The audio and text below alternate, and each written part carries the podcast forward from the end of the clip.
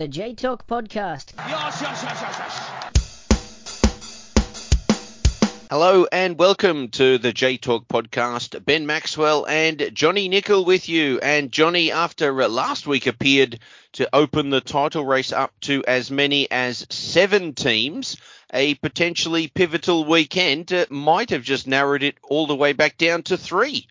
Yeah, we jumped on the bandwagon, and I saw I think Sean Carroll had an article out there, and there's a lot of Japanese outlets jumping on the seven teams with seven games to go. But yeah, I think we, we've we can definitely say we've lost a, a couple of riders, and then we, might discuss as the as the show goes on um, if we've lost another couple or, or how likely their their chances are. But yeah, I think only six games to go. It's getting very tight at the top. We've had a, another fascinating uh, match day, and I, I'm really looking forward to getting into it with you. Yes, indeed. Um, yeah, games played across the weekend, of course, with uh, most of them on Saturday, and then uh, the uh, the three ACL clubs given an extra day off before their matches played on Sunday. So that added pressure obviously at uh, both ends of the table with uh, yeah teams in the title race and also the relegation dogfight uh, taking part in games in both days of the weekend. So uh, yes, plenty to sink our teeth into from J1 match day 28. And Johnny, you said on uh, last week's episode you were going to have a, a long weekend yourself. So, uh, yeah, you were looking forward to getting plenty of uh, J1 football watched. I know you watched three games live on DAZN on a Saturday, so that would have been a uh, an interesting and uh, well, hopefully at times a relaxing day for you. But then you went along to a Gamba Osaka versus Urawa on a Sunday evening, and um, well, a nice evening out at the football was uh, spoiled by a very very long VAR delay. Yeah, well, Saturday I, I, usually work. It's usually my busiest day, so I was, was very happy to get a nice nice long lie. I took a, a walk in the morning, and then yeah, uh, J League in late afternoon and early evening, and I got to see uh, a nice Kansai derby and teams from all, all, all sections of, of the J1 standings. And yeah, I mean, I haven't been to a Gamba Reds home game since I think 20, 2019, so before the pandemic. And yeah, I was really looking forward to, to that one. There's a big crowd, over 30,000 there. Both sets of supporters very, very noisy. It was a bit big game atmosphere. And yeah, I, was I was in the crowd and there's a there's a lot going on and I think it's going to be our, our third game on tonight. We've got got a lot to unpack in that one. So I think yeah we should almost have Ralph on this week rather than last week. But I'm, I'm sure he's he's the happier of, of he and, and, myself. But I will I will do my best to, to stay neutral and, and you'll back me up and we'll we'll give each player and each team the, the, their, their due praise and due criticism. Yes, indeed. In true J Talk fashion, yes, uh, we certainly hope. Uh, so before we get into the action from yeah J1 match day uh, 28, of course, there the ACL group stage did a kick off last midweek. So the uh, the four J League clubs in action, three of course of uh, the uh, the J1 powerhouses and little old Kofu, the the reigning Emperors Cup champions from J2, of course. And well, mixed results. I think it's fair to say for the, uh, the, the four J League teams in action, Johnny. Um, but uh, it was up to uh, Kofu to fight, uh, fly the flag somewhat, and uh, yeah, of course, uh, John Steele reviewed the action from their trip to to Melbourne City in last week's episode of Extra Time. But yeah, the three J1 clubs they definitely had a mixed time of it, didn't they? Yeah, I think if if to break it down, for Kawasaki with the well the, the the one that won obviously away from home against Johor who I think last year the, their group was held in Johor stadiums. They only have to put them away once technically, and yeah, I got the, the second half. It was a brilliant goal from Marcinho to to give them the lead, and then the second half was a horrible, horrible game. Rolling in the ground, both sides trying to earn free kicks, shouting at the referee. Not, not good to watch. I think the only good thing from a Kawasaki perspective is, of course, winning, and they don't have much going on in, in J1, so it's something to aim for. Qualification for the, the latter stages of, of the ACL. On the other hand, Marinos had a bit of a bit of a defensive horror show home to, to Incheon United. You know, they looked good going forward. But parts of the game I saw, it looked like they could score from any any set piece they had. But yeah, they were just wide open to to uh, Incheon's counter attacks. And yeah, conceding four goals at home to, to ACL, like new entrants like, like Incheon, even though they, they do come from a strong league in, in the K League, that would be, be very disappointing for, for Kevin Muscat. And you know, we'll talk about Marinos more later. That that heaped extra pressure on him, I think, ahead of the the weekend's games. And then the, the one game I, I actually managed to watch all of was uh, Urawa away to um, to Wuhan. And I think yeah, although it was 2-2, Urawa looked the, the stronger teams that throughout. They got off to a bit of a disappointing start, gave away a goal kind of uncharacteristically. Wuhan just sort of bulldozing up, up the middle and then getting the break of the ball and, and firing home. And then yeah, Reds worked their way back into it. Got got a good goal from Linssen, who's been in, in great goal scoring form, as we, we said with Ralph um, last week. And then disappointing a silly silly free kick, uh, sorry, silly penalty given away by by Akimoto, who I, I think may have picked up an injury there. He had to, to go off. And then you know, a fine finish by Kante to, to get them level. And I think Urawa, they'll definitely fancy their chances in the, the return fixture against Wuhan. I think they had the beating of them.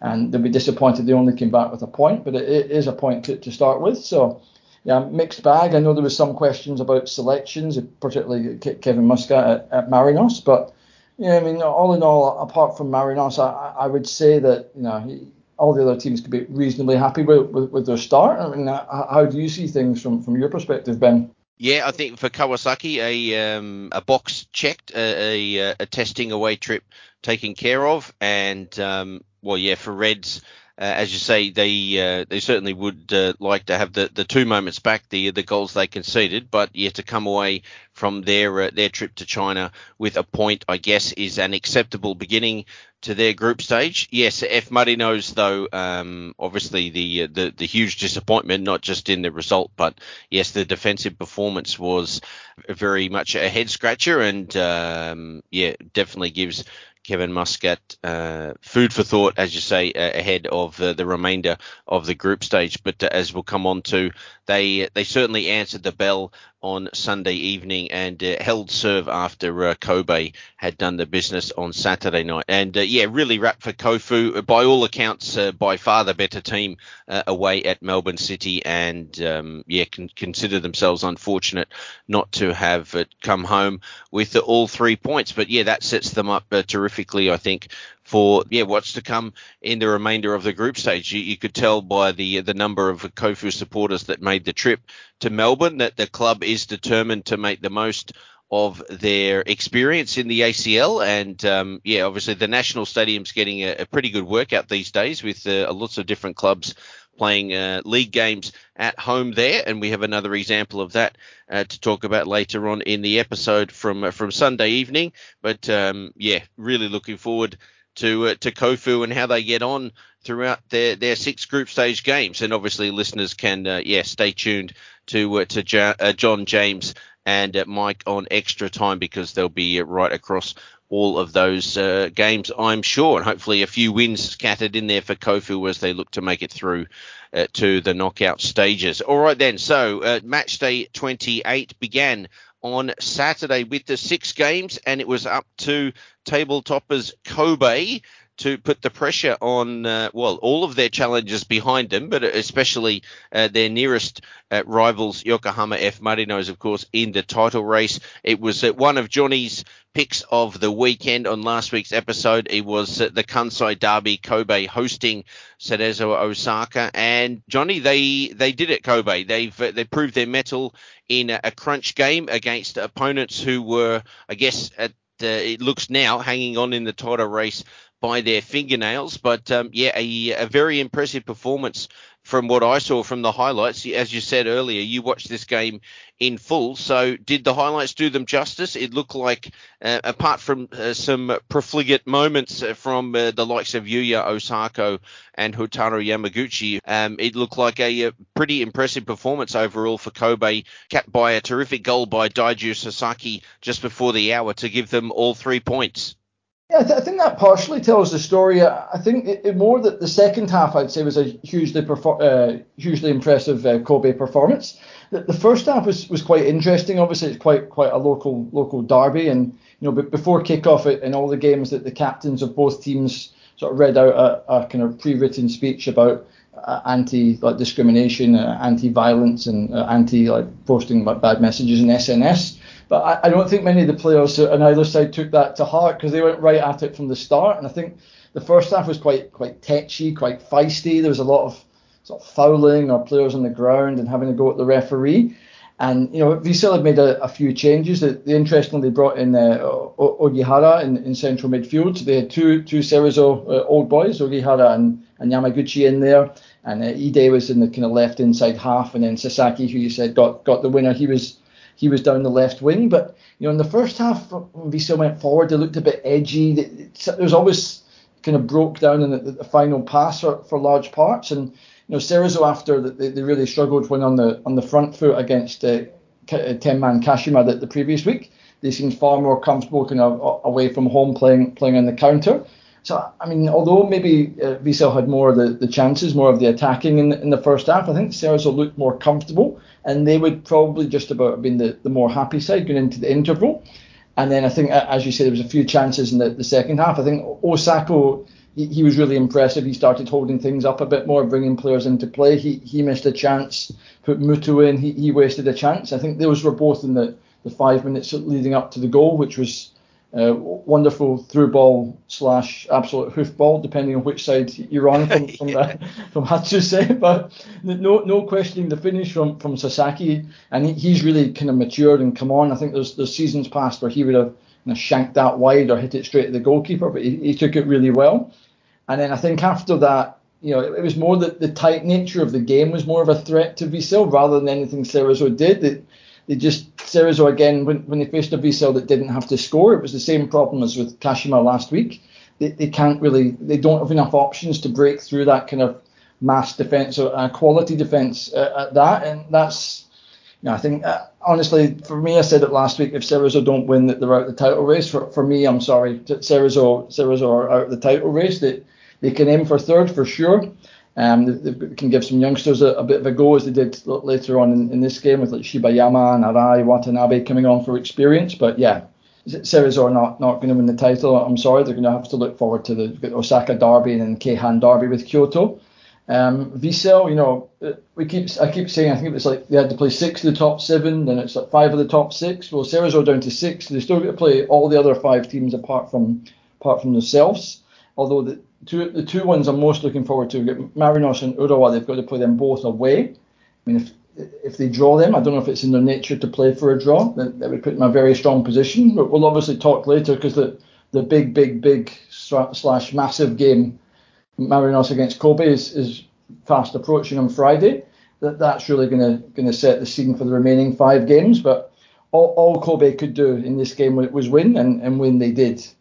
Indeed. So when I saw the lineups, um, Cerezo's centre back pairing of uh, Ryosuke Shindo and uh, Koji Toriumi made me think that um, yeah Kobe might really be able to make hay against them with um, obviously the, the form that Osako uh, and especially well him and uh, and Muto have been in so far this season. So um, I mean the goal came with uh, Sasaki holding off uh, Ryosuke Shindo and blasting past Yang Hanbin. So yeah, you, you, your point's an interesting one about how comfortable were the Cerezo were in the first half. So uh, did their um, the, the, the personnel that they had at the back? Um, uh, it sounds like they coped well enough with uh, with uh, Kobe's threat. And I mean, yeah, as we said, both Osako and, and Yamaguchi were off uh, yeah offline with some some shots from distance.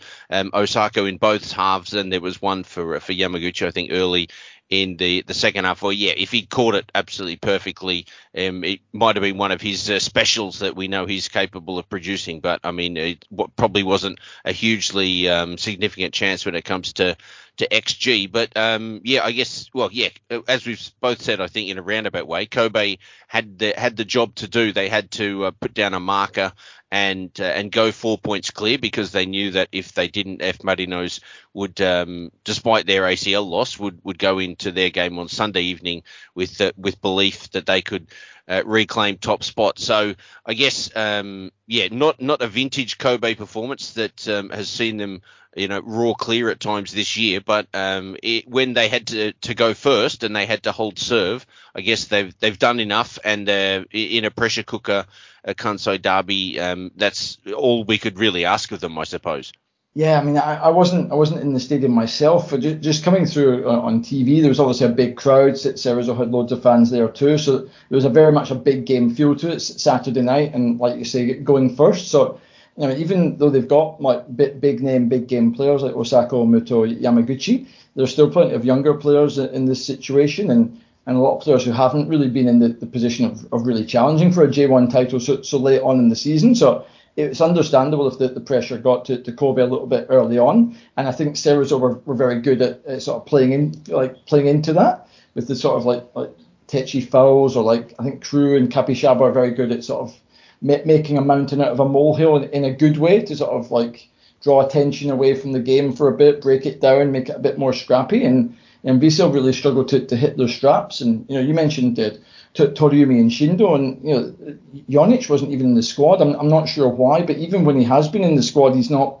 I think he's, he's almost lost his place. It seems like Kogiku's trying to go for younger players. And I mean, I'll be honest, Toriumi's really really surprised me. I, I thought it was a joke when he came in from JEF, but you know, he's he's he's come onto a game and Shindo, I was a, a big fan of it at Sapporo, but you know, as, as, Sam and I discussed, I think we are talking about Takuro Kaneko it's not always easy to make the transition away from that Misha Petrovic system to another team, but it mm. seems he's been he's been detoxed and cleansed over over a couple of years, and and he's back to being a, a pretty solid defender.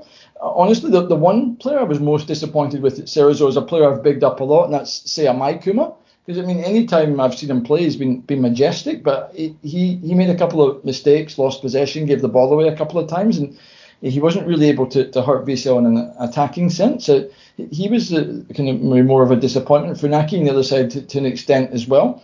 But yeah, in, in general, it's a, it's a scrappy first half, and I think Cerezo were, were quite happy to feed that fire to, to keep Vissel off their game. But you know, ultimately, with, with the quality of players Vissel have, you, you can't do that for a full 90 minutes, and, and they are going to fashion at least one, two, three decent chances to score as they eventually did. Yeah, absolutely. And uh, yeah, there wasn't any way back for Cerezo after uh, after the goal, as we said from Sasaki, that came just before the hour. But um, well, they, they did fail to kill the game off Vissel, obviously. So uh, Cerezo were uh, still interested right until uh, late on. That probably their best chance of the second half came with about 15 minutes left when uh, Masaya Shibayama, who uh, Johnny's mentioned, drew a low save from uh, Daiya Maekawa with a, a left-footed drive after he cut inside from the right and uh, skipped past a couple of challenges. But uh, yeah, it looks uh, well. It looks very very difficult from this point on for Cerezo, who are now 10 points behind Kobe uh, with a significant amount of goal difference to make up as well. But uh, yeah, it looks a bridge too far. Uh, now back to back losses, of course, after they had surged all the way up to uh, fourth. Did they nudge third? I can't remember, Johnny, but they were, uh, yeah, they were definitely in the thick of things. But these two straight losses uh, appear to have um, pretty much put an end to their title chances. So, yes, we're wondering how many teams are actually left in this title race. I wonder if Kashima are still interested, uh, just a point better off than Cerezo after the events of Sunday night. Now, Johnny, you mentioned the the Kansai Derby was a bit of a tetchy affair at times. Well, I think the next two games we're going to talk about definitely uh, come into that category as well at times. And uh, yes, Kashima hosted uh, Yokohama F Marinos on Sunday at the Kashima Soccer Stadium. Uh, Antlers obviously looking to um, really put pressure on F Marinos and indeed maintain the, the gap that they had uh, uh, to uh, to the leaders Kobe after what they'd done on Saturday night. But um, F Marinos showed some terrific character, I think it's fair to say, after f- falling behind in just the 15th minute. They could have been forgiven for uh, thinking, oh no, here we go again after what happened to them in the ACL last uh, midweek. And of course, they'd gone three games in J1 without a win as well before heading up to Kashima. But uh, a brace from their top scorer Anderson Lopes, and again they're thanking their lucky stars. Nothing came of those rumours uh, linking him to Saudi Arabia because uh, his two goals here were absolutely priceless, and um, yeah, a huge character building two-one away victory for F Marinos. Yeah, I mean this is the this is a result of champions. This is the, the kind of scoreline that t- teams that go in and win things get. Marinos, I, I honestly thought they would lose this game. That like you, you mentioned that the results they've had both domestically and, and in Asia. And then when you see Higuchi setting up uh, Suzuki for a goal within the first 15 minutes, and it really was a bit of an onslaught at the start. I think yeah, Kashima had had 10 shots in the first 25 minutes. Um, yeah, the, the Marinos had a couple of let-offs even before the goal, and you really felt, you know, 1 0 down away from home. Kashima have got the bit between their teeth. They're the, the form side. this is only going to end one way. But you know, Marinos have, have dug deep. They, they found a way to two poachers goals from from Anderson Lopes. Um, and yeah, they've somehow come back from from Ibaraki with with all three points. And yeah, Kevin Muscat, the, the, the dressing room after that game must have been absolutely bouncing for, for Marinos, under so much pressure and then, then coming through and, and getting it done. Um, and yeah, they've, they've opened up a real gap. I mean, I, I Kashima, I, I've still got them. It, I've not officially eliminating them yet, even though they've only got one point more than, than Cerezo.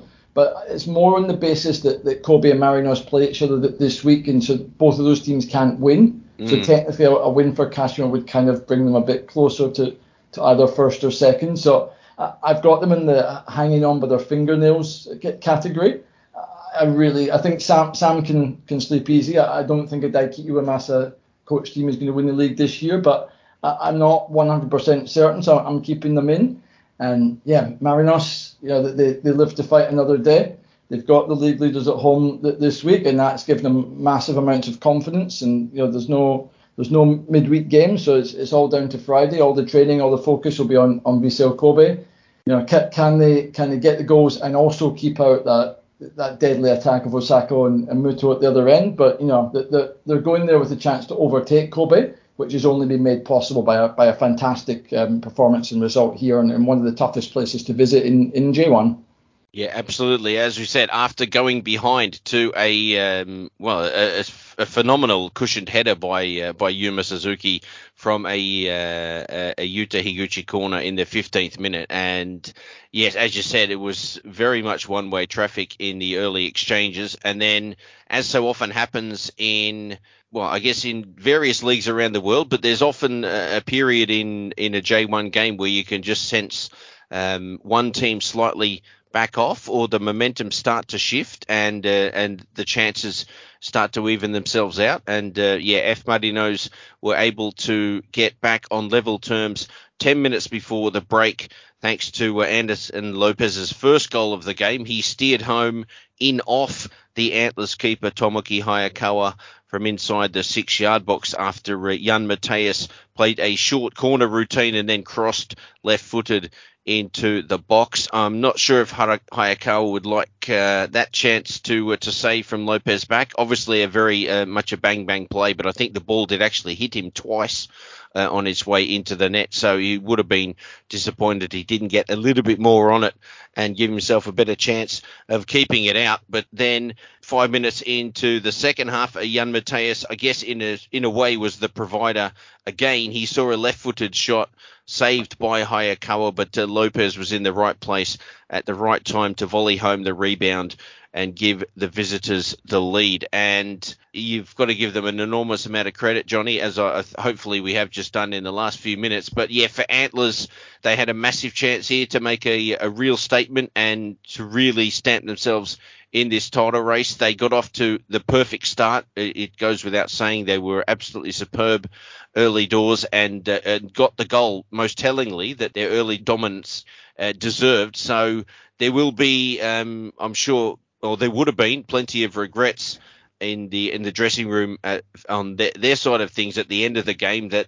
um, I guess they they maybe hadn't gotten a second goal when that early period of dominance was uh, was so clear, and then even late on, of course, they were still battling a goal behind right until the death, and wouldn't you know it, their last chance and a glorious one too fell to who else but uh, Yuma Suzuki in the third minute of stoppage time. A Shoma Doi crossing from deep on the right, the ball making its way all the way to Suzuki at the far post, but after making a, a desperate stretch to get the ball on target, he could only steer it against the post. So it was, um, well, yeah, almost.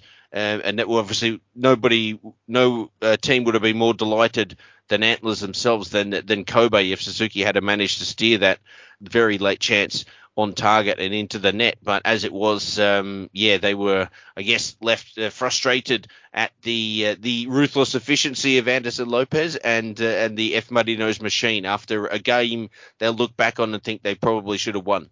Yeah, I, th- I think there might have a few Vissel Kobe fans uh, threw up in their mouth at the thought of having to cheer a Yuma Suzuki goal, but they didn't have to, to do that. But uh, I, I think um, yeah, the fact that Suzuki's 13th league goal of the season and it was Higuchi's 12 assists I think that maybe gives a, a bit of an angle into maybe the difference between these two teams because although Anderson Lopes scores he's got 19 goals, he's now equal with with Osako. They get goals from a lot of other areas and they get a lot of assists. All those wingers have contributed. You mentioned that Yan's back, but you know Mizunuma and Elber and Miyaichi that they're all chipping with goals and assists. Whereas Kashima, although they do have players who can contribute, that there's one player massively contributing in terms of goals, and they don't really have another forward. Like if Suzuki was to miss a few games, where would Kashima's goals come from? So similarly, like you know Higuchi's set plays, if you were to take that out of this Kashima team, what, what would happen? So I think it might be a bit easier for a, a quality side like Marinos to to set up a strategy against Kashima, take these players out of the team. Like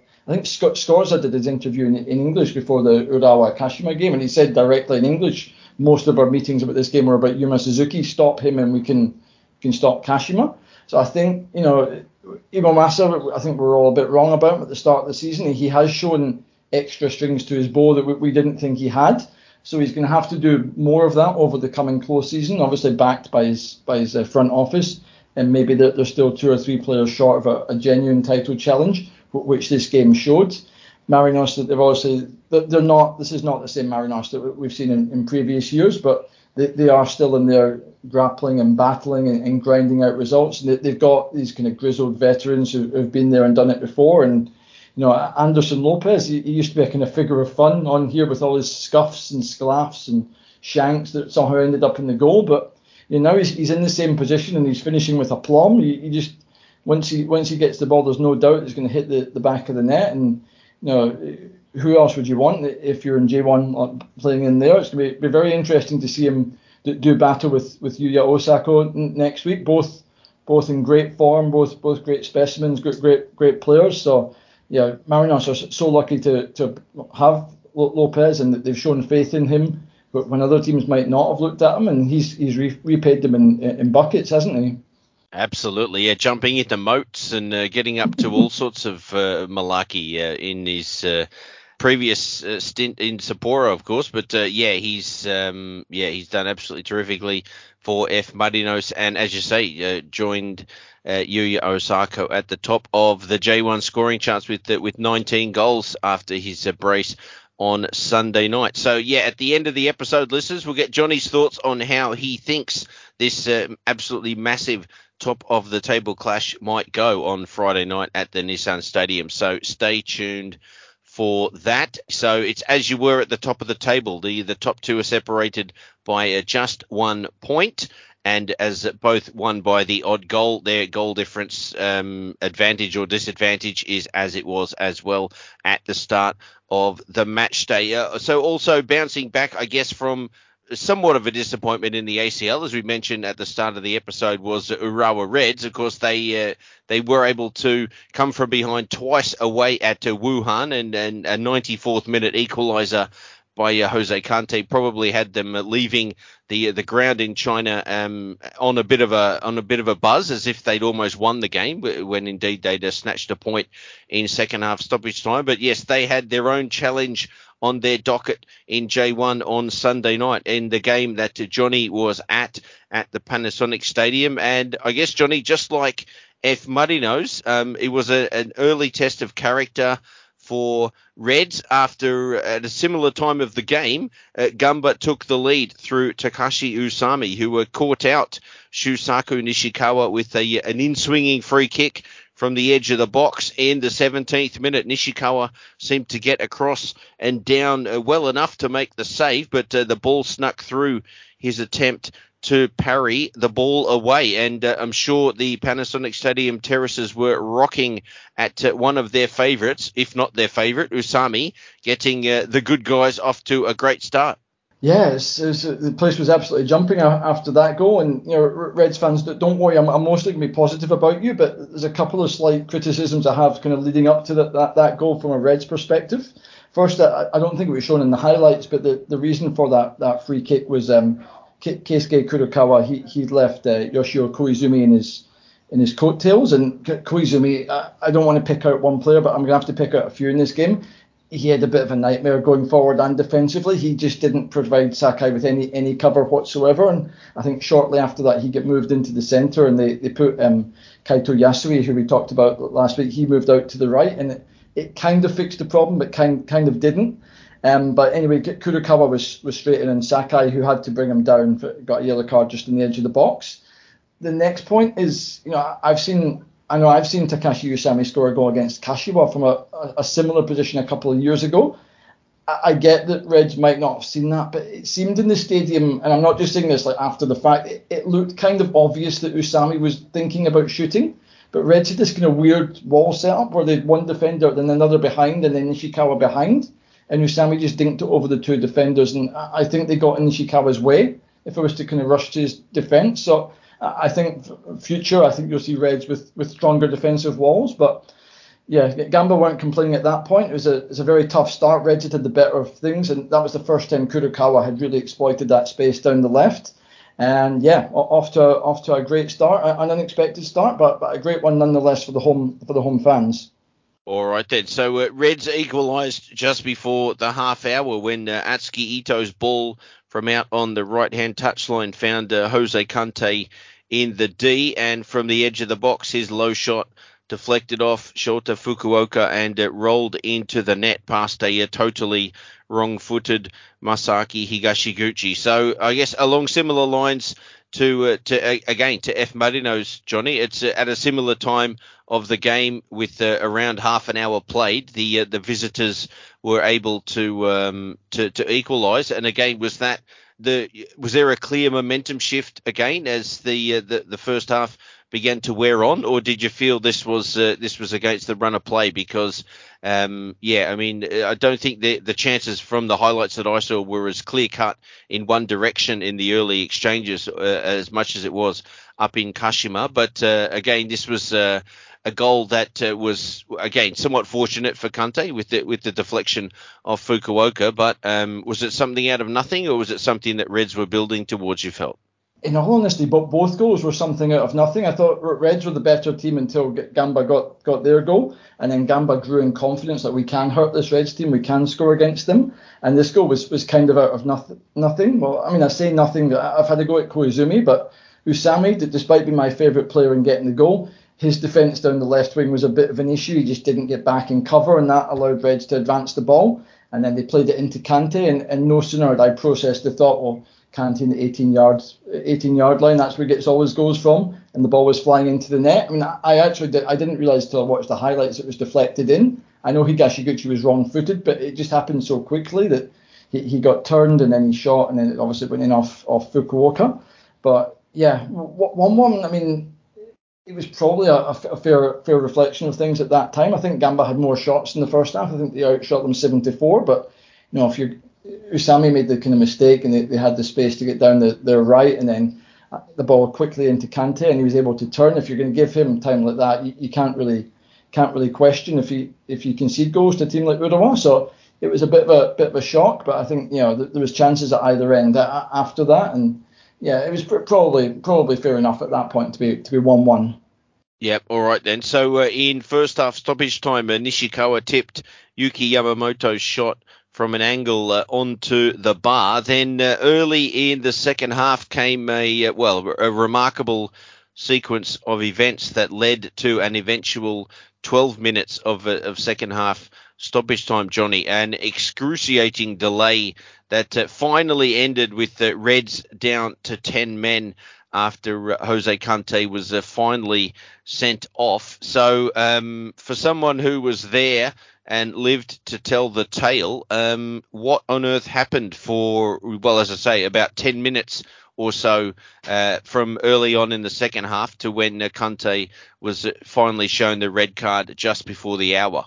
Um, I'll, I'll, preface this by saying that if you've just seen the highlights, you might think this was like a really feisty game and players just going at it in absolute chaos. It basically wasn't anything like that apart from this small section. I think this small section would have fitted much better into the Vissel Cerezo game, but but it happened in this game. I mean, and, and also I actually had a feeling like the ball was kind of kicked up to Kante as the incident started. I think he was offside, but I mean, obviously they can't take it back now. But it seemed like Kante challenged for the ball and then Kurokawa kind of initially outfought him, and I don't know if Kante's been watching the Rugby World Cup, but he decided to kind of attempt a two-handed rugby tackle. He grabbed Kurokawa's shirt and sort of threw him to the ground.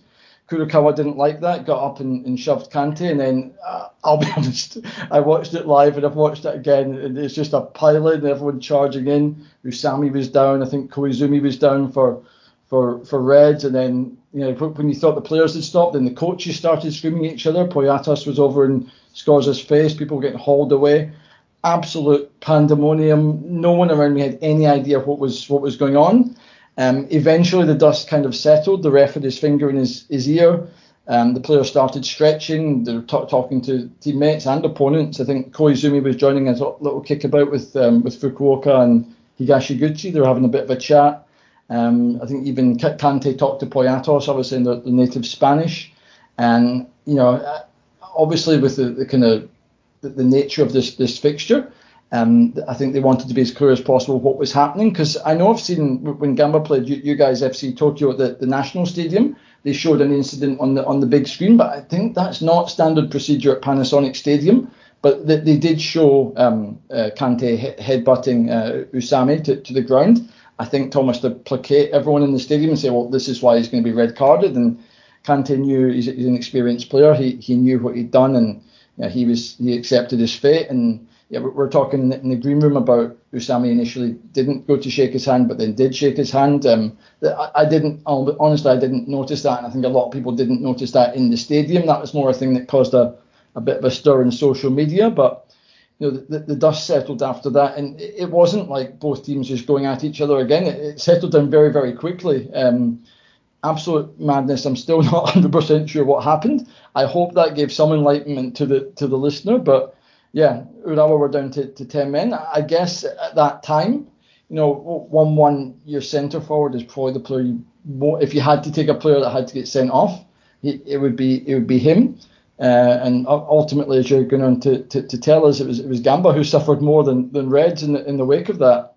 Absolutely. Now, I just want to make this um, yeah, again, clear for for the, anybody who hasn't seen it. Um, and again, I haven't seen the the incident in full and all of the replays, but Kante slings Kurokawa to the floor, but that's obviously not the reason why he's sent off. He's sent off in the the aftermath of that, when, as you say, a lot of players were flying in from all directions to remonstrate with each other, and and Kante does land a, a clear headbutt on uh, Takashi Usami. So that is the reason why he's ultimately sent off, right? Yes, I, believe so. And they've announced tonight he's, he's got a 200,000 yen fine. And also, he's been banned for two matches because that is the second red card of, of the season. I mean, it, it wasn't the strongest headbutt you'll, you'll ever see, but there's a clear motion into the, the face of Usami. And Usami went down. And yeah, Kante's long enough in the tooth to know that that is a red card, I'm afraid. As, as good a player as he is, and as much as I like him as a player, he, he had to go, I'm afraid.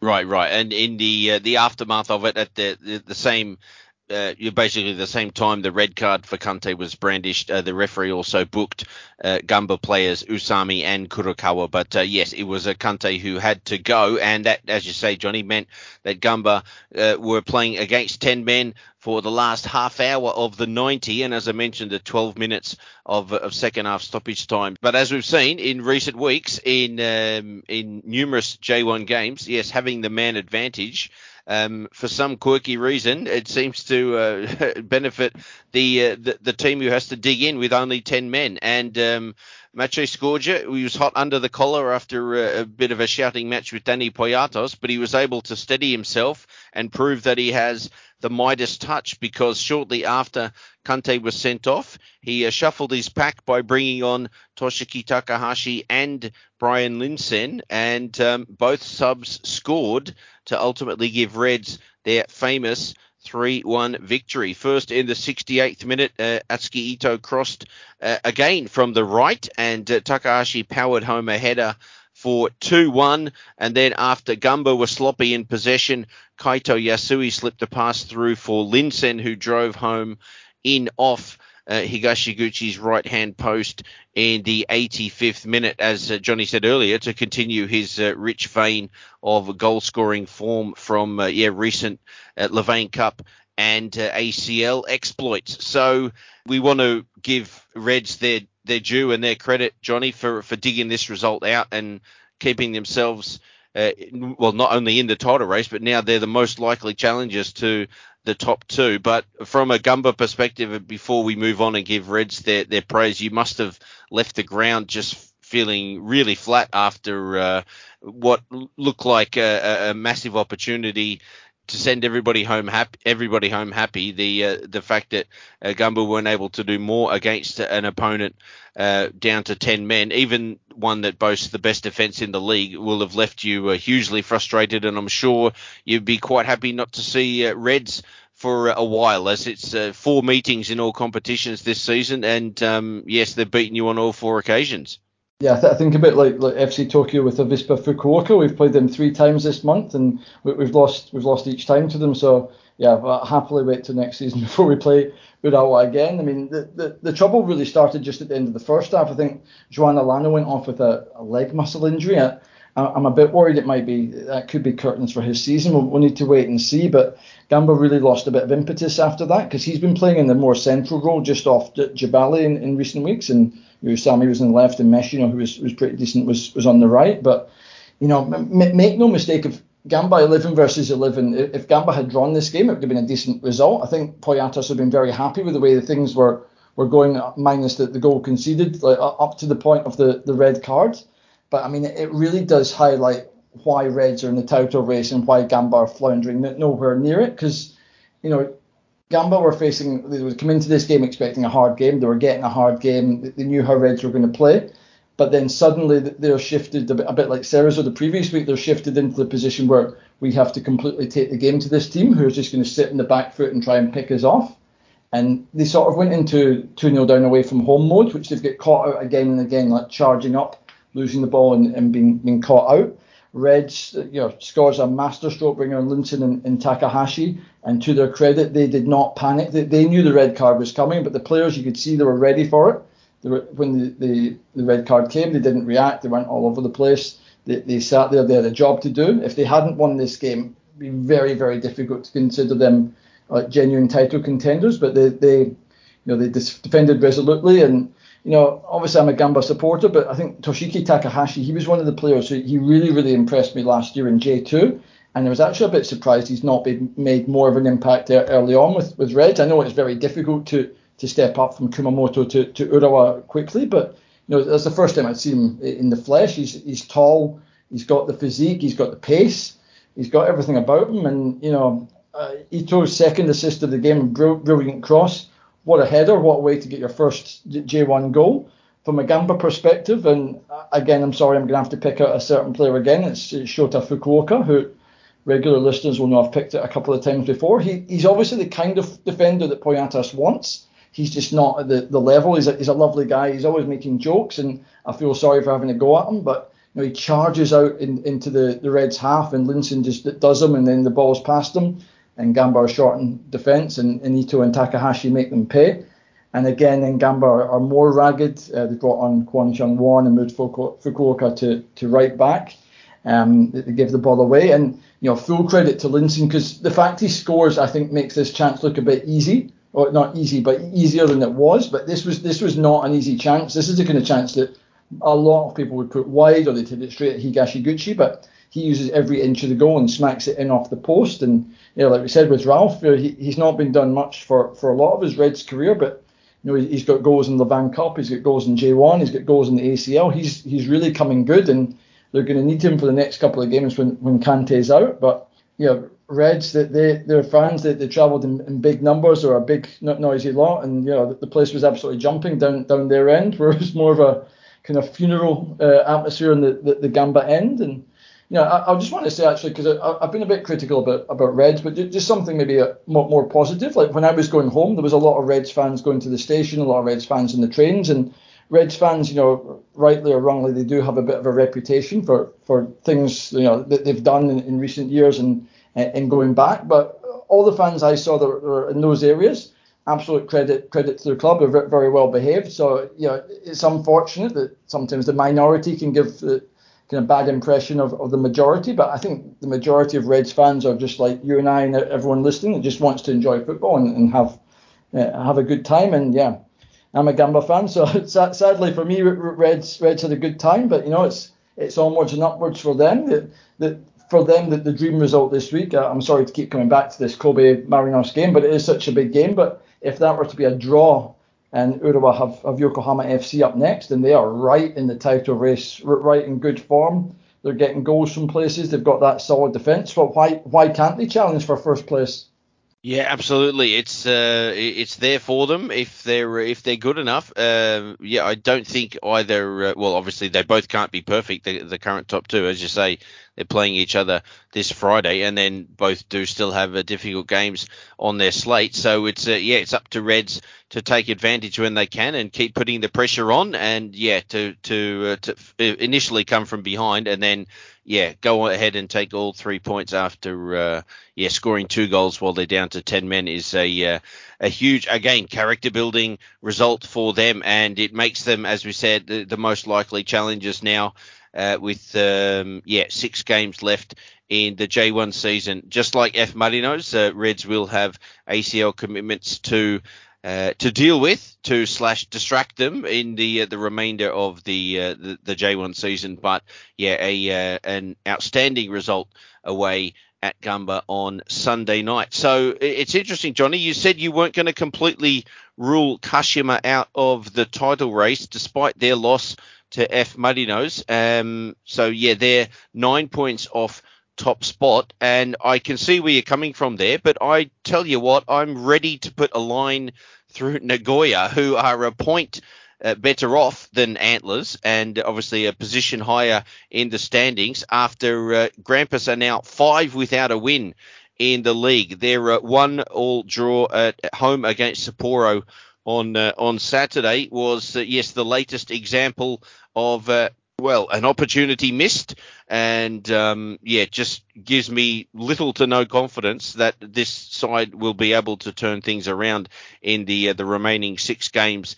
And um, yeah, properly get themselves involved in the in the top two. It was left to Mitch Langerak to make a couple of uh, big saves in the first half to keep this game at nil nil heading into the interval. First, he denied Tsuyoshi Ogashiwa from close range in the 25th minute after the uh, the speedy whippet uh, raced all the way down the left hand side and bore in on Langerak, a terrific low save with his uh, left hand by the Aussie stopper, who then uh, denied Yuki Kobayashi's drive from the edge of the box with a low uh, dive to his right uh, 10 minutes before the break, to, as I said, to keep it scoreless at the interval. And then, uh, well, Grampus took advantage of, um, yeah, Langerak keeping the game scoreless in the first half by going ahead five minutes after the break when Kasper Junker touched uh, a long ball forward past Sapporo defender Toya Nakamura and uh, raced in on Shun Takagi's goal before returning on the brakes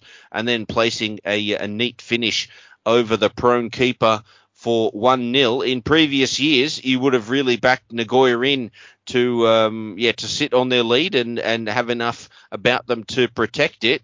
But um, yeah, there was nothing that Langerak could do about Sapporo's 66th minute equaliser when uh, Daiki Suga drove low across the box after a build-up involving Supachok, Ogashiwa, and Yuya Asano, and uh, Kobayashi turned in from uh, dead in front from about three yards out, and uh, that was it for Grampus's lead. And for, as far as I'm concerned, Johnny, that's it for their title chances. I know this is a league of momentum, so if they go and win uh, on the weekend, well, yeah, who's to say they won't go on and win their final six? I don't know, and I could very much uh, end up with egg on my face. But at, as things stand at the moment, I just simply can't see it from Grampus.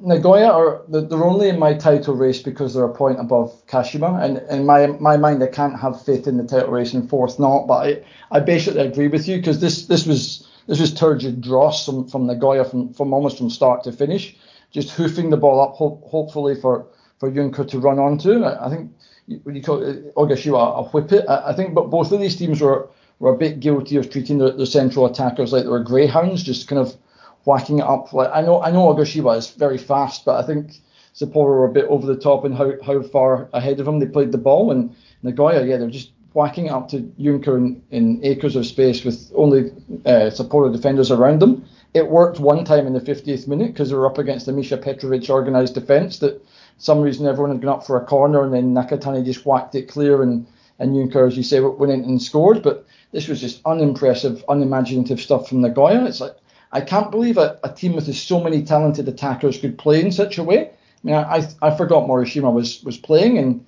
you know they, they brought on I think uh, Kensuke Nagai came on and uh, uh, Ryuga Kida, and then a, a, young player actually Ken Masui from from Kansei Gakuen University. He he'll join full time next year.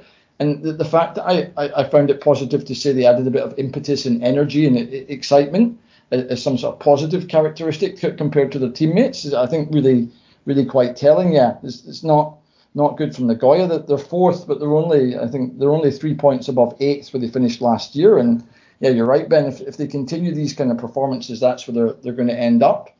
Um, yeah, Sapporo, there was a, a couple of shoots of recovery after their, their recent poor run, and and they are themselves they're only three points from from their usual spot of tenth, but yeah, this was was fairly uninspiring stuff. You know, Langerak, as you say, kept kept Nagoya in it, but yeah, yeah, yeah Kenta Hasegawa's got a, a lot to do, and I, am I'm, I'm wondering how how Nagoya fans are feeling because obviously Kenta Hasegawa has managed both of our our um, our clubs in the past, and uh, although maybe initially meeting meeting with some success, it, it kind of faded away, and, and towards the end, you know, I think fans were, were quite happy for him to, to move on. Do, do you think is there any chance this might be his final season in Nagoya, or uh, do you think he's, he's done too much this season? Am I am I completely jumping the gun? Mm, not necessarily. I mean, I, oh, they obviously do have uh, very high ambitions, um, the club as a whole. So yeah, they'll definitely have to assess whether he's uh, the the right man to maybe help them reach their their lofty goals. Uh, I think we would possibly argue that yeah, he might not be if he's not going to do it in his first couple of years in charge. As you say, results tend to be good in early returns. And I mean, obviously, both of us, uh, as I think we said last week, it wasn't about Nagoya specifically, but yes, we would bite. Uh, bite uh, Hasegawa's hands off uh, to to be fourth in the table with six games to play with the way uh, our teams have gone so far this season. But yes, overall, um, and when you consider that they've uh, they've really struggled yeah, in the last couple of months. And I mean, yeah, you had the stat last week. Was it 10 points, 11 points from 10 games or something like that? It's, uh, it's, it's, up one to 12 now because it's, it's been updated. But if they don't win next week, then it falls significantly because that takes a win out of the equation. Sure, sure. So yeah, I mean, it's, uh, it's ended up being a, a, really, I think, a difficult watch for, for Nagoya supporters this season, where it obviously promised so much in the first few months. And yet, whether they're, well, they're obviously not mathematically out of contention yet, and whether they can make us both look silly in the next month or or so, and and properly um, get themselves involved at the, the pointy end of the table again, we'll uh, we'll have to wait and see. But yeah, on recent returns, it's very hard to see, and yeah, another frustrating match day for the uh, the Grampus supporters as they saw their side fail to hang on to this lead against Sapporo. And um, yes, that sound you might be able to hear it in the background, listeners. Um, I'm officially pouring one out for uh, Sanfrecce Hiroshima's title chances because after they had uh, worked their way back in, Johnny officially put them back in the title race on the last week's episode of J Talk. I think we can both agree that um, Saturday's uh, 1 0 loss away at Kyoto has eliminated the three arrows from any chance they had, as outside and as slim as it was, uh, of uh, of them uh, reaching the promised land this season in J1. So yes, that's uh, yes, J Preds up and down the land, officially uh, blown up into smithereens. Uh, but it shouldn't, um, yeah, we shouldn't all be about Hiroshima, should it, Johnny? Because uh, Kyoto were, uh, from what I saw on the highlights, terrific value for their win overall. A, a rasper from the edge of the box by Yuta Toyokawa, one of their all action heroes uh, in the 52nd minute, proved to be the difference between the two teams in a game where Hiroshima's finishing problems returned at the worst possible time. Yeah, I, th- I think I think I've apologised to Yuta Toyokawa before in this this pod, but I think I probably owe him another apology because yeah, I just did not see how he was ever at Cerezo Osaka in the past, but since going to Kyoto, he's had a bit of a rocky start, but uh, this season he's really come into his own. He's got He's got six goals. He usually plays down the right, but I've seen him play in the centre and in the left later in games. Sure likes to, to change things up, and it's a it's a fantastic finish. He can score all kinds of goals. he's the kind of player you never get a minute's rest against. I, I think if you're a defender, you'd hate to play against this. And you know, uh, Sanfrecce in this game, I think Sho Sasaki was out suspended, and young uh, Yamasaki, he he's away with Japan under 22, so they had Shunki Higashi there up against Toyokawa. That was a big fillip for for Kyoto. Yeah, um, so I was looking at the, their their history, and you know they're only three points off tenth place now, and I think t- 2002 seemed to be the, the highlight of their, their history. They finished fifth in J1 and they won the Emperor's Cup that year, but but since then 12th in the year 2009 is the best they've done. So they've got that carrot hanging in front of them, and with you know with Hara's been in good form and Toyokawa's in good form, Patrick's getting goals off the bench. Defense is a bit uh, up and down, but I think there's plenty of players like in, in midfield that, that, that, can help them to get results in the, coming games. So they've got a big target ahead of them. Sanfrecce, yeah, I, I put them in the title race and they, they let me down. They, they made some puzzling changes. Marcos Jr. was on the bench. They moved Mitsuta forward into that that position, and but I mean still they um, Mitsuta, Kato, Pieros is at that front three with with Notsuta and um, Kawamura behind them. They had Shichi Nakano who played so well last week as well. So why again? Or asking with Nagoya, why a team with such so so many like good quality attacking players? why they didn't function, why they were again reduced to having lots of shots, but lots of low quality, like half chance shots, while allowing the, the opposition two or three big chances of their own. It's all questions for Skibbe. Yeah, he, he had a brilliant first season once he, he came into Japan. This year he's found it going a bit a bit tougher with with no Mitsuta, and then Mitsuta is playing in this game. So you know, plenty of work for Sanfrecce. They've got exciting times ahead next season with the, the new stadium, and they've got some good players, some good young talent there. But you know, there's there's a lot of work to be done in the, the training ground and then over the, the close season to get them into to, to people's J Preds again for next season. I think. Yeah, and a, a really, um, yeah, they will have returned home, um, yeah, really, really deflated. I think after they'd done so much hard work in the, the last month or so, hadn't they, to to to get themselves back into contention, and with um, yeah, a couple of uh, huge games on the slate the, as we previewed last week with uh, yeah teams in the top six playing each other, and well, I don't know whether they had um, started looking ahead to some uh, more uh, in inverted commas difficult looking fixtures to come in the, the weeks ahead, and maybe Skibbe had started managing his squad around some of those uh, more challenging looking games on paper. But yes, you, you can't afford to look past your next opponent in J1, can you, Johnny? And um, yeah, Kyoto have have proven that, and uh, Hiroshima have slipped up on that particular banana skin. And uh, yes, that is officially that for uh, for Sanfrecce's title chances. It's a it's a real shame, but again, it's a, it's real credit to to Kyoto, and they um, yeah they sent their home fans happy uh, delirious, in fact, I'm sure, with uh, yeah a, a, tenth win of the season, and um, yeah Toyokawa uh, was able to celebrate his goal, and as it turned out to be the winner. And uh, well, look at this: Fukuoka have now drawn level on points with Hiroshima, and um, well, they could rise as high as fifth in the table, you know. And well, I think goal difference. Um, as it stands, will probably rule them out of uh, going all the way up to fourth uh, in uh, matchday 29. But uh, yeah, Fukuoka are uh, well, they haven't been on the climb because they've been eighth for a long time and the best of the rest. But they might be about to crash the top six party in uh, in the coming weeks after uh, they played spoilers.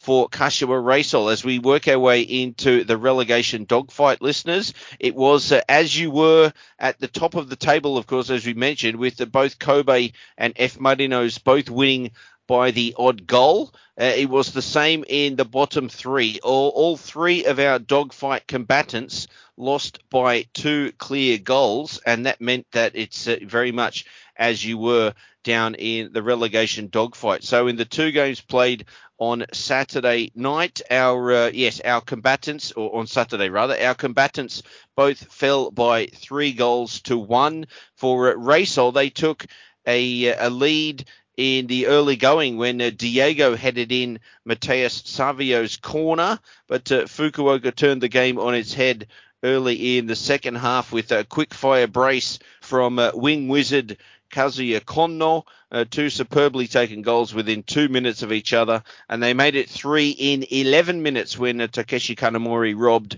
Tomoya Inukai in the box and uh, then slipped a neat finish past Kenta Matsumoto. While in uh, Niigata, in the early game on Saturday. Well, yeah, we mentioned Yokohama FC shooting themselves in the foot with the, the second goal they conceded last week, Johnny. Well, the Kengo Nagai's weird flap at uh, Shunsuke Mito's sixth minute shot that allowed uh, hosts Albirex to take the lead was another pretty dreadful example. Yeah, this, this was a game I watched I watched in full. I think Yokohama FC had a, a decent start. I think Ryuya Yamashita he, he got in behind them and there was slight claims for a penalty or maybe he, he could have done better. But then the bam down the other end and, and Mito's got the ball. He, he got his first shot. He goes past Nduka Boniface like he's not there. And you know I watched it several times live and then had to watch the replay again. I'm not quite sure what what happened, but yeah, ho- horrible mistake by Nagai at the, the worst possible time and you know, to, to, to take take the um, spotlight off Nagai for a little bit. Mito, after his goal against Gamba last week, he, he was obviously full of confidence. I think early doors, especially, everything good, um, everything good Niigata did went down that left hand side, went down through through Mito, and you know he, he's someone if you, if you want to keep an eye on a player maybe in the, the middle of the league, someone who's maybe going to move up in, in J1 or move to Europe soon, potentially even a future national team player. Uh, I think Mito's Mito's the one you want to watch and the guy will definitely not want to watch that that goal again. No, absolutely. But uh, this time, Yokohama FC were back in the game by the 25th minute when uh, Yuri Lara uh, glanced in a header from Kotaro Hayashi's cross at uh, Ryosuke Kojima's near post. Again, the goalkeeping can be called into question there. But uh, Niigata defender Taiki Watanabe headed in a corner just past the hour to put Niigata back in front. Uh, the substitute Takahiro Ko wrapping up the points with a 20 yard strike in the 90th minute. So taking these two results from uh, Saturday as a, a, pair then, Johnny. So both uh, Kashiwa and Yokohama FC losing 3-1. Uh, after taking the lead and, uh, well, I guess Yokohama FC after conceding a, a, uh, dreadful goal at the start of the game, but then working their way back onto level terms. So um, that really set the stage for, for Shonan on Sunday night, didn't it? And uh, on the big stage, of course, at the National Stadium with a crowd of uh, over 54,000 in to uh, to watch them play prefectural rivals Kawasaki. But um, yeah, before we get to that one, uh, Reysol and Yokohama FC. Um, well, I guess they weren't to know what was going to happen on Sunday night, but uh, they they will have been um, really disappointed after uh, yeah their performances on the on the Saturday. Yeah, I, I think you know, Fukuoka is an interesting one because you know, obviously this season Fukuoka are way above uh, like Kashiwa, but you know historically Kashiwa have been a very strong team, whereas Fukuoka have not really been you know, troubling the, the upper echelons of J1 too much. So it's the kind of game like if you've watched football for a long time, even if it makes logical sense that result this year, it, it doesn't feel very, very good. And we mentioned last last week that, that Kashiwa have been in a six game un, unbeaten run. Uh, I picked out uh, Tommy Inukai, who obviously like like Sam Frecci, he he rewarded me by by messing up big time for the, the third goal. Um, you know, I, I think you know, you can we can look at it now and say maybe it was a bit of a free hit for Kashiwa, but if you think about it on the, the other other side of the coin, you know, if they had got something from that game, they could really almost have smelled J, J, J1 next season. They would be so close to getting there.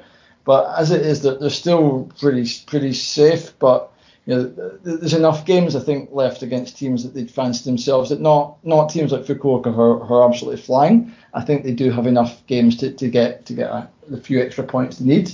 That they're not quite out of the woods yet, but they're they're very much close to it. Um, I, I, think then the Yokohama FC, um, I, am much more worried about them than I'm, I'm Kashiwa because you know they were, they were stung by that early goal and then they, they, they were rightly back in the game. It was a lo- lovely patient build up and then a, a good equaliser and then the, you know the, it was quite even until that, that second Niigata goal went in. Where I worry though for Yokohama FC is I think heads went down after that second goal and you know 3-1 over the course of 90 minutes is a bit harsh on them but they kind of fell apart towards the end. And I think you know, Hasegawa missed a big chance at the end. It, it could have been 4 1. They, they, had some chances towards the end, Niigata. It, it's not working at either end. Like At least Kashiwa are quite solid defensively, usually. And they, they do have a, the odd player who can goals on a consistent basis. Yokohama FC are just conceding every week, and there's no consistent goal scorer. It's Sho Ito again, and they're really re- relying on, on Yamashita um, up, up, just playing off, off the main striker. And I did like the the look of of Hayashi, the, the, the wing back, and, and Yuri Lara, but they're not really like attacking players. So yeah, uh, whether they take Nagai out and bring bring Brodersen back, uh, I'm not sure. But you know they've got next game up is, is Urawa away, and they, they have historically given Urawa some, some problems at times. I think they drew nil nil in the the home game, so yeah, they're, they've got that, and then I have to mention again, it is Shonan at home in, in, round 33. And then before we talk about Shonan, I have looked at both Yokohama FC and Shonan's final final fixture, whereas Yokohama FC they they play Kashima away in, in round 34, and I don't know if you'll be at the uh, the, the Lemon Gas Stadium on the, the final day for, for Shonan's game against FC Tokyo, and uh, I, will I'll let you weigh in, weigh in on this, but I think if it was up to me and I had to get a win in the final day of the season, I would rather do it against FC Tokyo at home than I would Kashima away. Or are we in agreement on that? Or? Yes, most definitely, and I would, uh, yeah, I'd be straight down the bookies myself to to have money on them. Uh, I, am planning to be there. Yeah, if I haven't jumped off a bridge uh, in the meantime with the the way Tokyo season's gone. But uh, yeah, that's the the one game uh, I'm always allowed out for at, at this stage. While uh, Shonan's still in J1, and uh, yeah, whether it'll uh, have Shonan's future on the line or not uh, obviously remains to be seen. But it's uh, all signs pointing to that at the moment, isn't it, Johnny? With the yeah, uh, these two at the bottom, um, basically, I think one more Reysol win away from uh, from proper, properly being uh, a battle in two. So.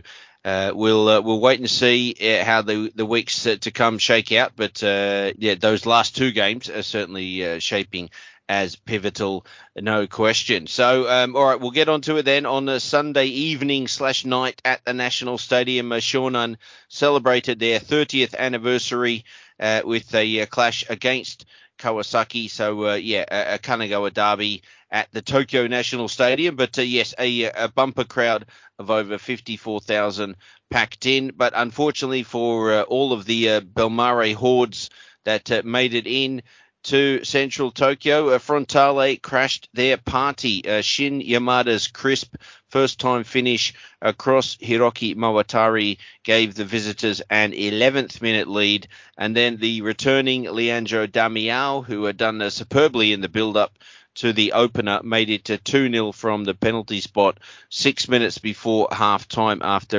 a ridiculous VAR delay finally confirmed that former Shonan man Yusuke Sagawa was upended in the box. And, well, yeah, I mean, Shonan they certainly battled on in the game, Johnny. They knew obviously what their uh, relegation dogfight rivals had done on Saturday. So on a uh, on the big occasion, they uh, they could have hauled themselves off the uh, off the floor, off the foot of the table with a uh, with a win. Indeed, even a draw would have been enough. But um, yes, unfortunately for them, the the uh, the big occasion proved a little bit too much for them.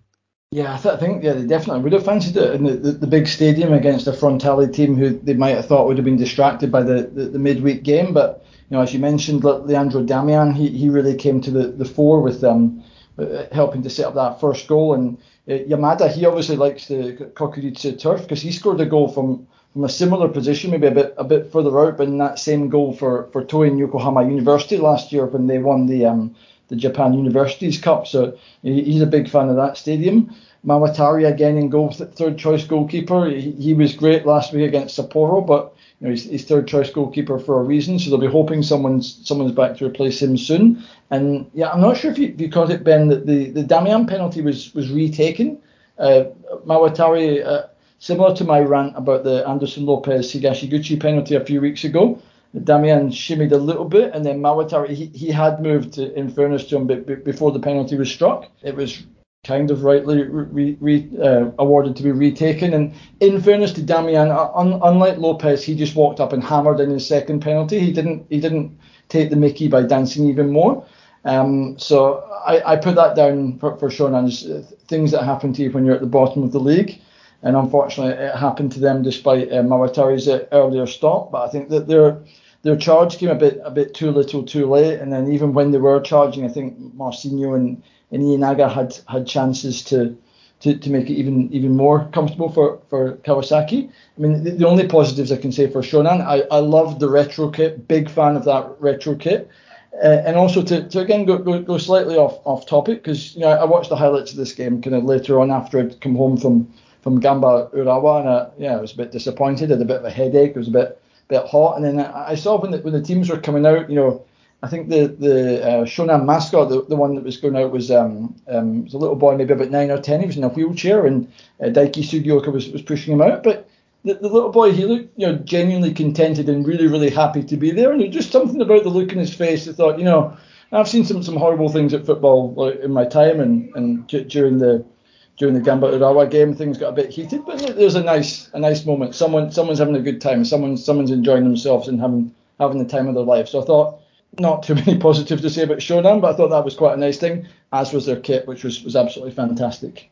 Yeah, seconded on the uh, the kit. It was a uh, it was definitely a banger, and um, yeah, very nice words about the uh, the Shonan mascot there, Johnny. That's uh, that's absolutely terrific. And I must admit to to not knowing about the uh, the twice taken penalty because I think uh, DAZN Japan had uh, maybe one of their new interns make their uh, their highlights package that I saw today. Was um, well, to to say it was an absolute shambles was uh, uh, a massive understatement. And uh, yeah, I think I'll leave that there. But uh, yeah, unfortunately for Shonan, they weren't able to uh, yeah hold themselves off the, the foot of the table after uh, this this game against Kawasaki. Who stay ninth in the table? they stayed three points ahead of FC Tokyo, who also won in match day 28. they finally broke their Tosu hoodoo. Yes, pigs flew over Ajinomoto Stadium on uh, on Saturday afternoon as uh, FC Tokyo. Well, not only did they beat Tosu, but they came from two goals down to win a J1 game, which they hadn't done, I think, since the Clinton administration or something like that. I saw some stat uh, from the J League that it had been a number of years since Tokyo had done that. Uh, Yoichi Naganuma, uh, I should say, part of my uh, J League fantasy team that, uh, wouldn't you know, returned the highest score in the entire uh, competition this uh, this week with a total of 59 points. So that's something for me to hang my hat on. Naganuma, yeah, scored for me and for Tosu in the the 18th minute. Um, well, yes, the, the, goal was finally confirmed after a, a four minute VAR delay. Uh, the the linesman had initially uh, flagged Naganuma offside, but uh, yes, the decision was finally overturned. And uh, just past the half hour, former Tokyo man Keimon Togashi, who had uh, headed against the post in the early exchanges, made it to 2 0 to the visitors from the penalty spot after he was pulled down by Enrique Trevisan.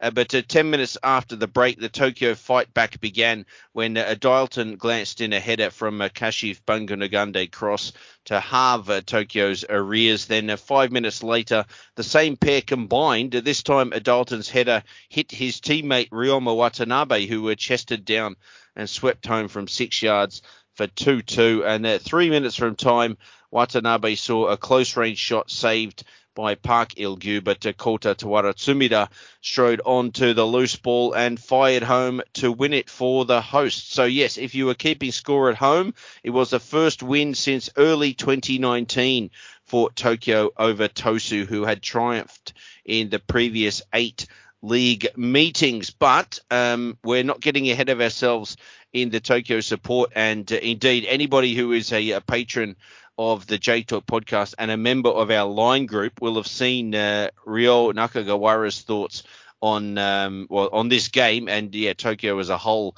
at uh, pretty much on the full time whistle. And uh, yeah Ryo while happy I think that Tokyo have taken all three points wasn't especially complimentary about um, the performance as a whole or where Tokyo is heading.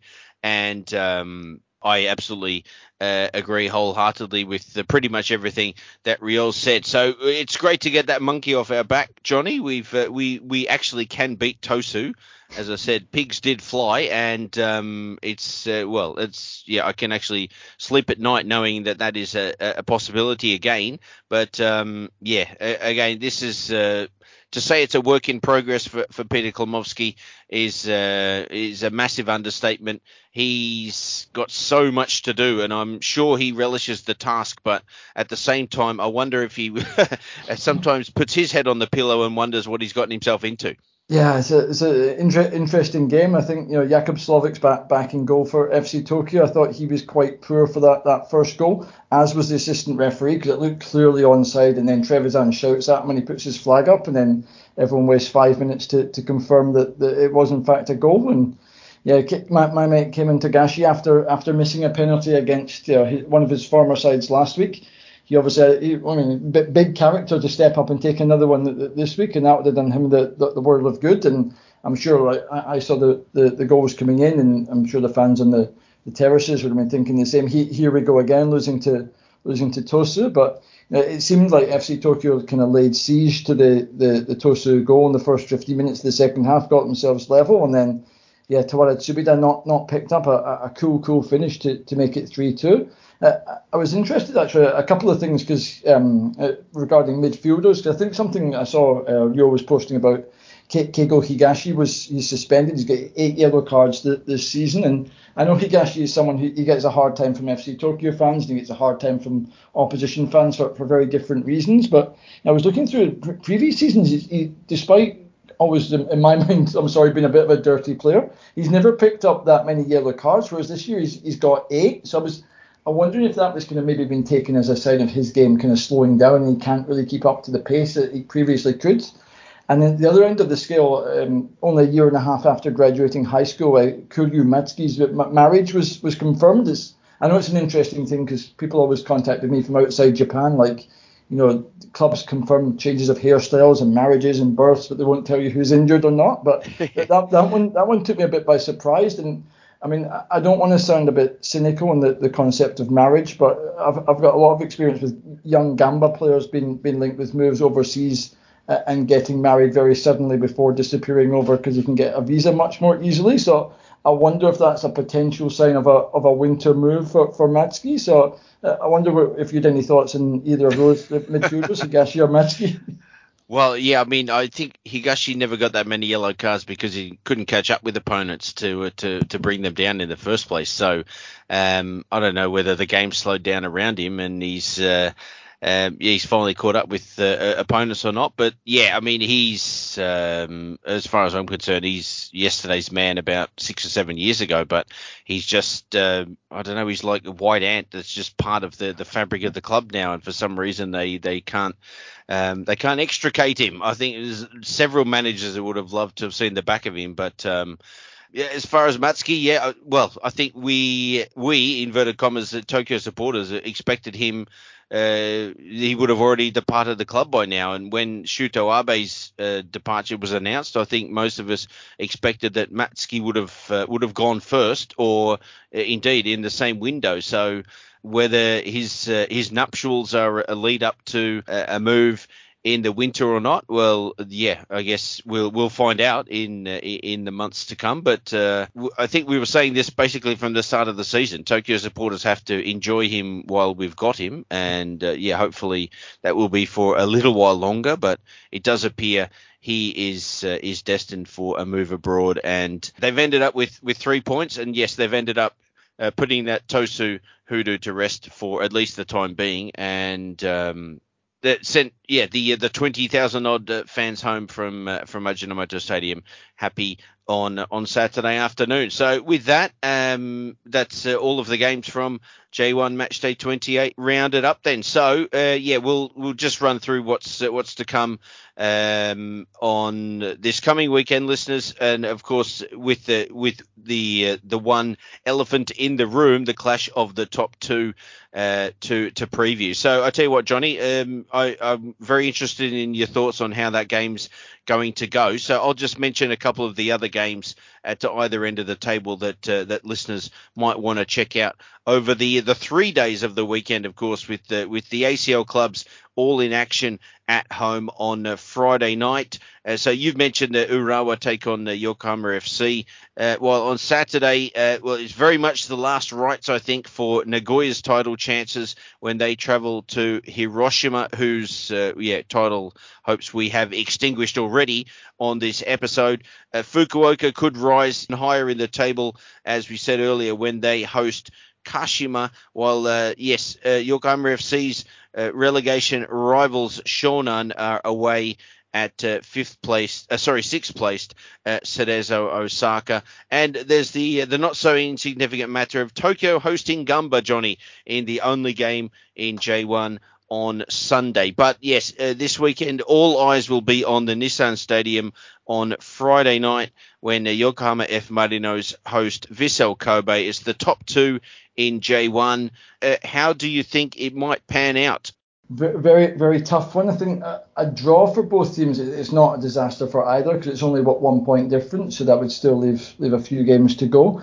I think obviously the draw is a better result for for Vissel. I think a big thing will come down to who scores first. Because if you remember in the in the, the, the home game for Vissel, they, they were 2 0 up and then Marinos came back to win 3 2. And we saw last week that Marinos can, can come from behind to, to win. I, I think in this kind of game, you know, if Marinos score first, I think it's it's very tough for Vissel, especially to come back and win. I find that difficult to imagine. They could come back and draw.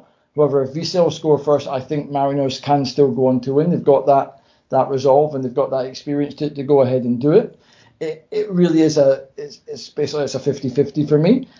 If I was if you were to absolutely push me to, to call, I'd say it's probably going to end up a draw or, or a narrow 2 2 1 Marinos win. But I think for, for me, all, all results are on the table. I, am going to have to watch this game after the fact. But it's yeah, I'm really really looking forward to it. This is this is the biggest game this season. I think in, in my book. What would you say, Ben? Which which side are you on? Who, who's who's going to win this one?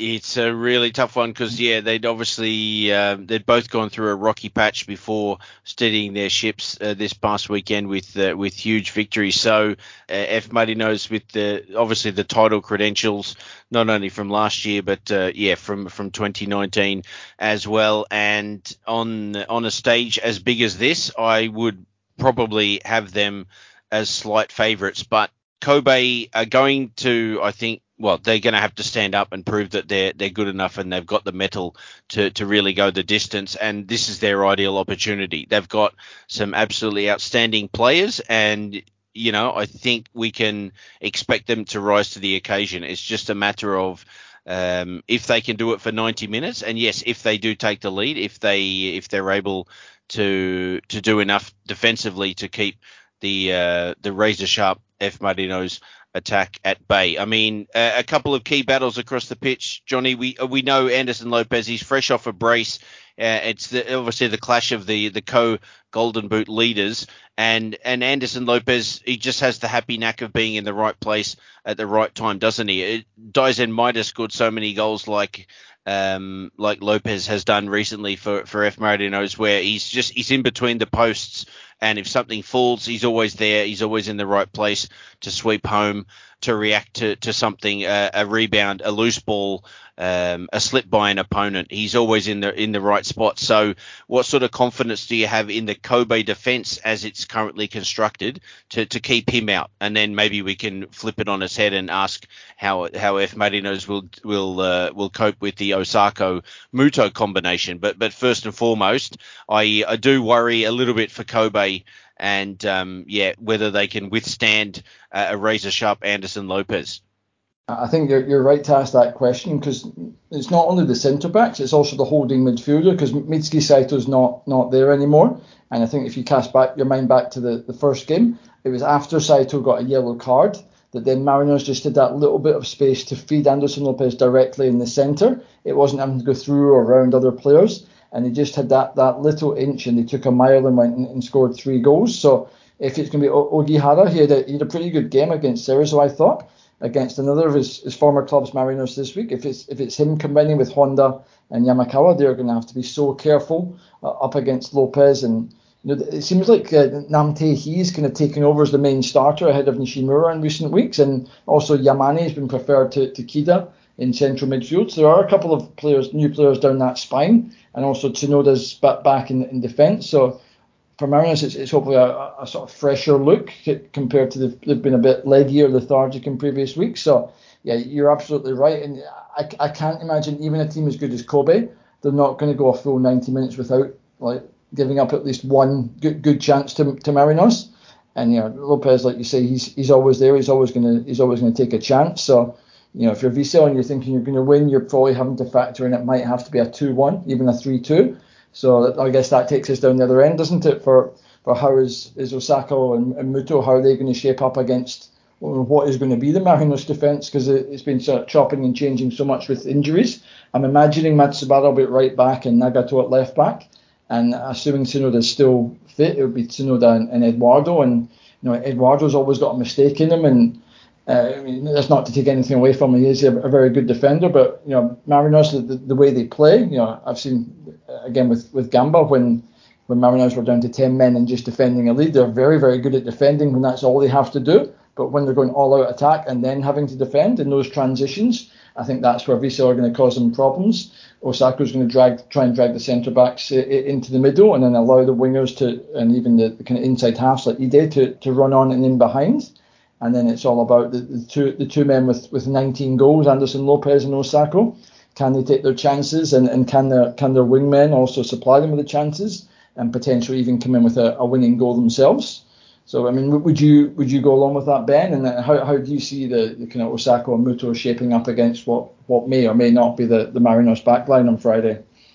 Well, that's it. Yeah, I mean, I think Kevin Muscat's probably got uh, Ryotaro Tsunoda um, strapped up in uh, in bubble wrap at training this week, so he doesn't snap in half uh, in uh, in training because he's so injury prone, of course. But he's uh, proven to be uh, extremely talented when he's uh, fit and available for for F Marinos and yeah, it's uh, it's a it's a really interesting contrast at the way the two teams go about things in in attacking areas. But yeah, in, in terms of Osako and Muto, they uh, yeah they've proven their class throughout this season, and they're they're definitely going to be a stern test for well yes for as we assume yeah Tsunoda and Eduardo. And um, uh, it's uh, yeah promises to be absolutely fascinating uh, with with both teams yeah having uh, proven susceptible um, in defence and yes with with uh, I guess problems in midfield as well in, in personnel wise. Um,